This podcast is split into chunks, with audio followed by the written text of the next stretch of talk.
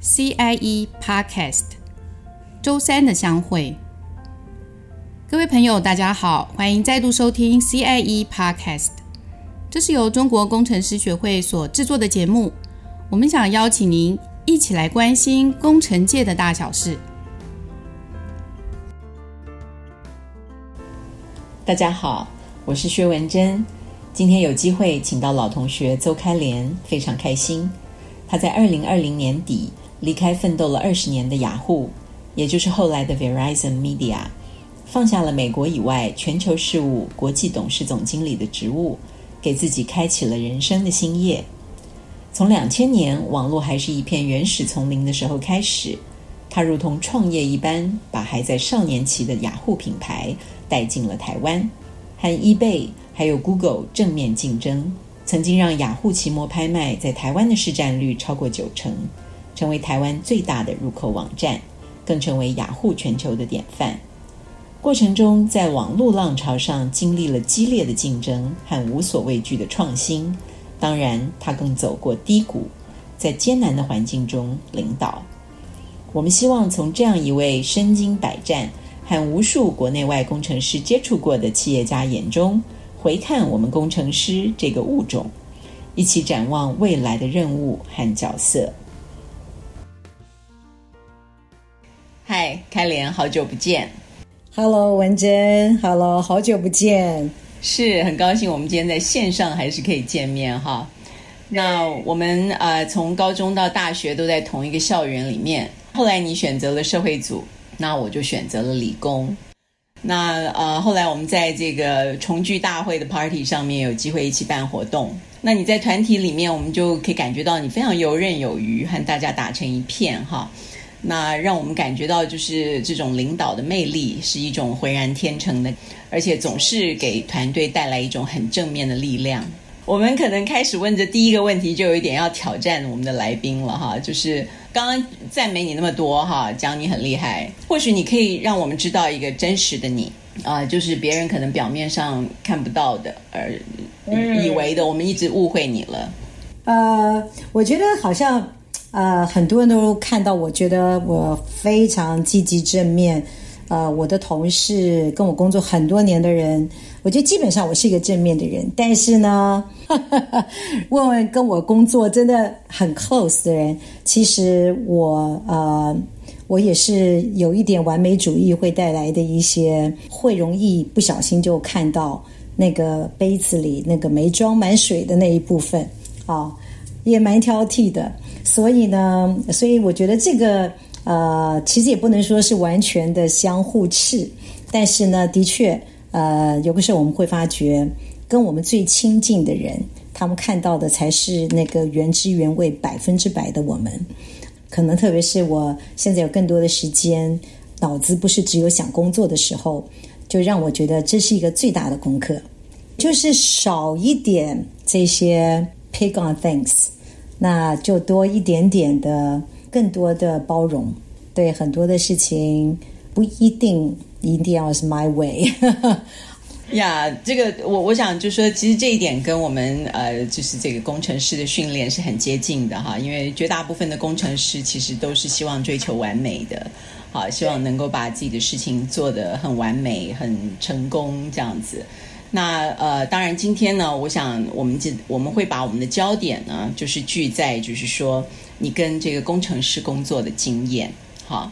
因为我们的观众里面可能听众里面可能有很多是职场的工程师，或者是呃在学校里读书，但是未来有有志想要成为工程师的人，好，当然就说雅虎来讲，可能你合作比较多的会是软体工程师，好，或是 programmer。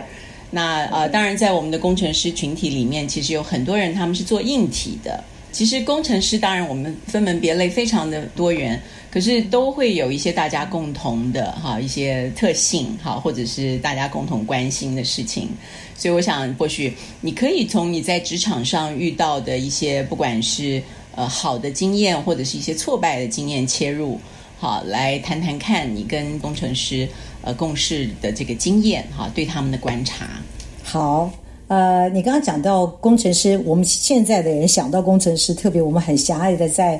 网络产业的第一个想到的就是 programmer。 可是当你在说哎，其实工程师包括好多种，我就想起其实我们家，我父亲是念 engineering 的，他是轮机工程，我哥哥是是是水利工程，所以我才发觉其实我们家的是非常逻辑训练的工程师的家人。那其实我在呃我在这个过去二十年的工作，我觉得最让我开心的一件事就是呃我的团队里呃常常是可以跟工程师一起工作哦，特别在这个网络的行行业里面哦，呃没有工程师你讲的东西全部都是假的，全部都是空的，只有 engineer 可以让事情真的发生，不管是创新的来源或者是让一个 idea 可以成真哦，都是要经过工程师。因为我个人啊，可以说是 technology， 我到今天我都还必须说我是一个相对比较不 tech 的人啊。我不管做任何性向测验，我永远都是比较倾向于 intuition， 这比较走感觉、走直觉，而不是完全完全都是呃论理的啊。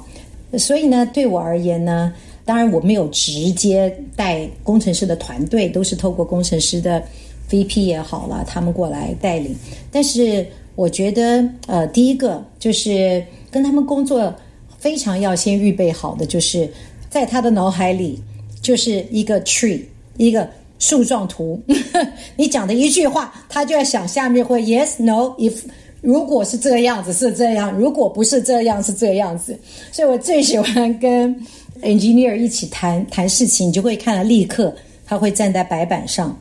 都是用画图的方法来跟你讨论 OK， 绝对不会是我们念文的或念商的就坐在嘴巴一直讲一直讲一直讲，非常有逻辑哦。每次看我就说哇哦，好清楚哦，然后每个人就可以针对哦，我们现在讲的是这个圈圈里面的事情，而刚才那个人讲的是那个圈圈，所以逻辑的思维哦，让所有的事情是极度的清晰。这一件事情我觉得是工程师非常非常棒的 training。 其实我跟呃有几位很 senior 的工程背景的管理者呢，在工作中呃工作非常密切，我就越来越发觉他们的想法不完全只是为了去解决 technical issue， 它基本上就是 problem solving， 但是 in a very logical。 所以呢，当我们那时候电商有很多在跟 operation 相关的，从物流、营管，然后甚至那些就是背后很多，我一天到晚就听到人啊，这个资源不足，那个有问题，那个有问题。我干脆说，我就请我们那个 engineering head， 我说，哎，你管 operation 好不好？完全负责工程的人，我说你来负责整个的营运。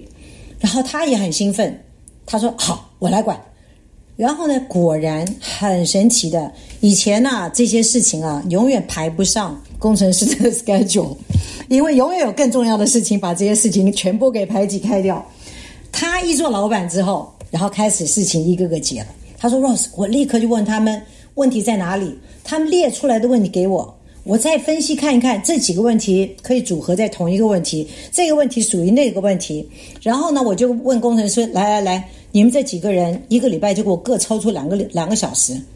好，也不用再去排一大堆的流程，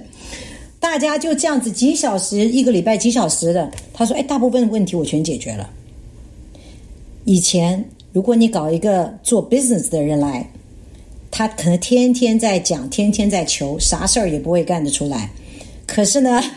管工程的人，直接用最逻辑、最简简便，最重要的是他叫得动工程师。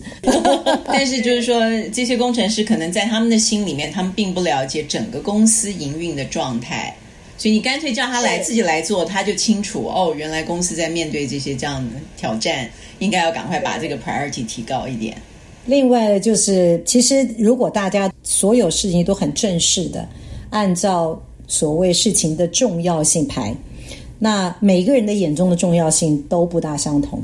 可是最容易的，对不对？其实老实说，我们每个人再忙都抽得出一两个小时，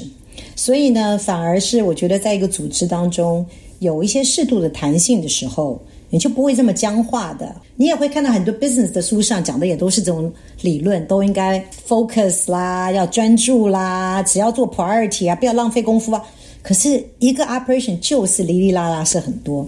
所以我的经验就是，我觉得工程师当他有他的逻辑思维清晰，更重要的是当他能够理解问题够深入的时候，我觉得工程师往往是能够带出来最有效的 solution 的人。嗯哼，嗯哼，非常谢谢你这样子肯定我们工程师的价值哈。那当然，可是你刚刚讲到一个 keyword， 就是说如果工程师能够深入去了解问题，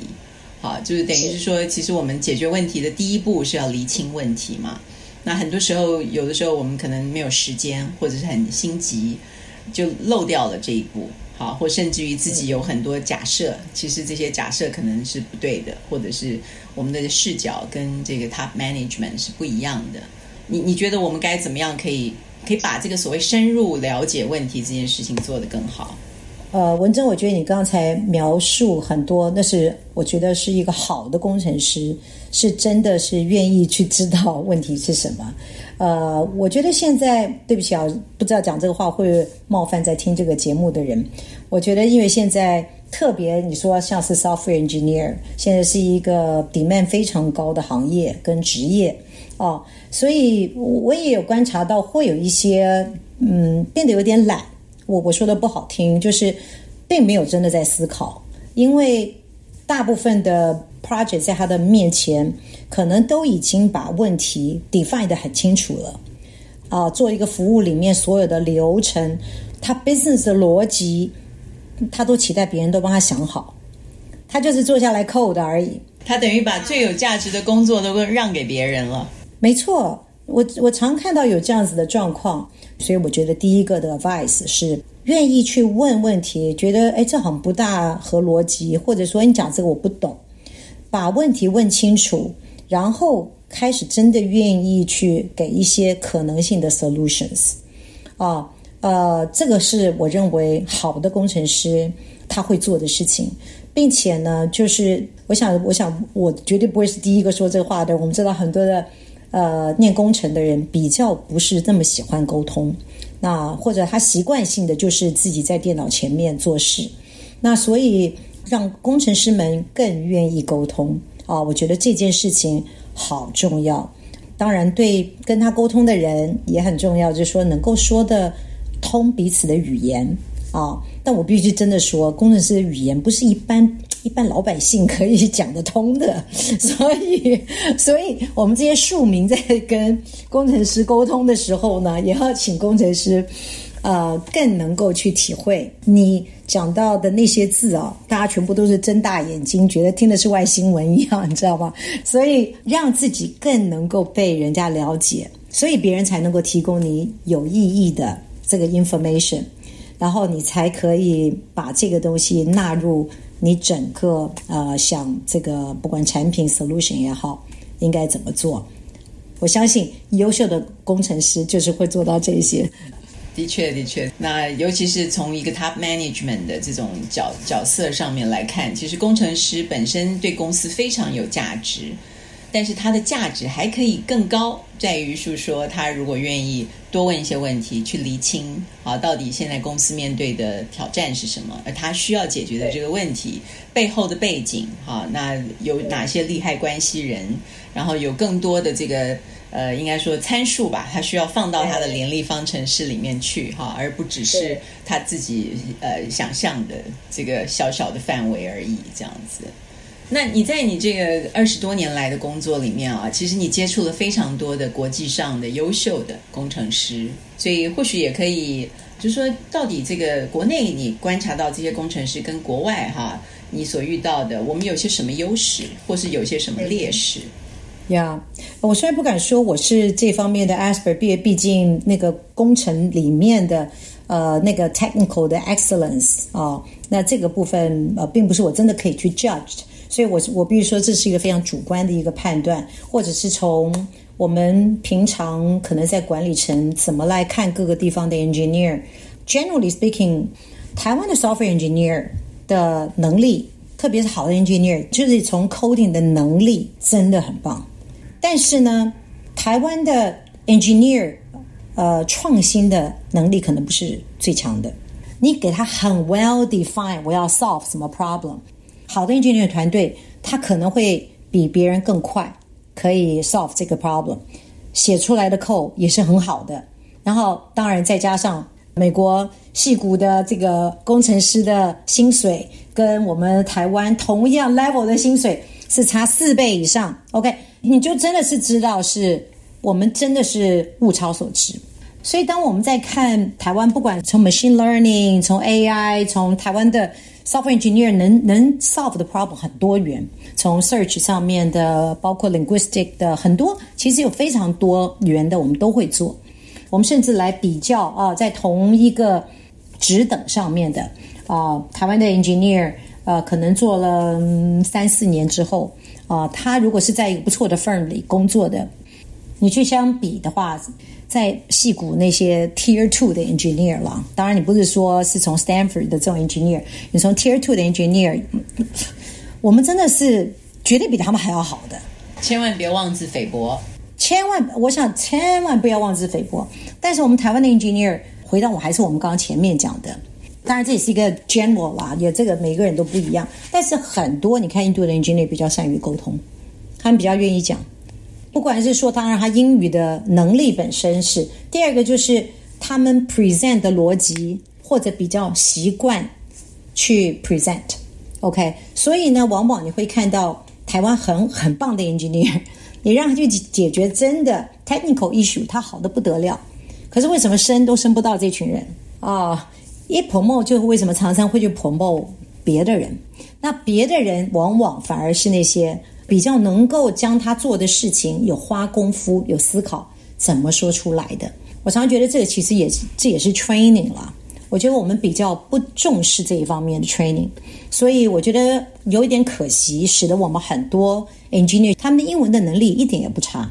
但但是就是没有习惯性的去训练。所以我觉得我们的技术是很好的，那加以训练其实我们绝对是可以站在国际舞台上的。更重视 presentation 这件事情哈，对，沟通表达，我觉得这个其实回过头来是说，这个工程是看自己的价值的问题。好，就是如果你肯定自己的价值，那然后你也知道自己的价值有别于啊、呃、别人能够提供的哈，你有那个独特性在，然后呃对自己有信心，那么可能你你的表达就会更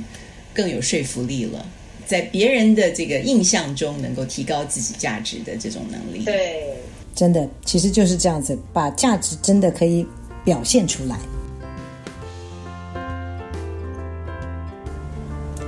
谢谢开莲从一个企业家的角度分享了对工程师的观察和建议。接下来几次呢，我们将与邹开莲再谈谈有关创业家精神和创业的迷思，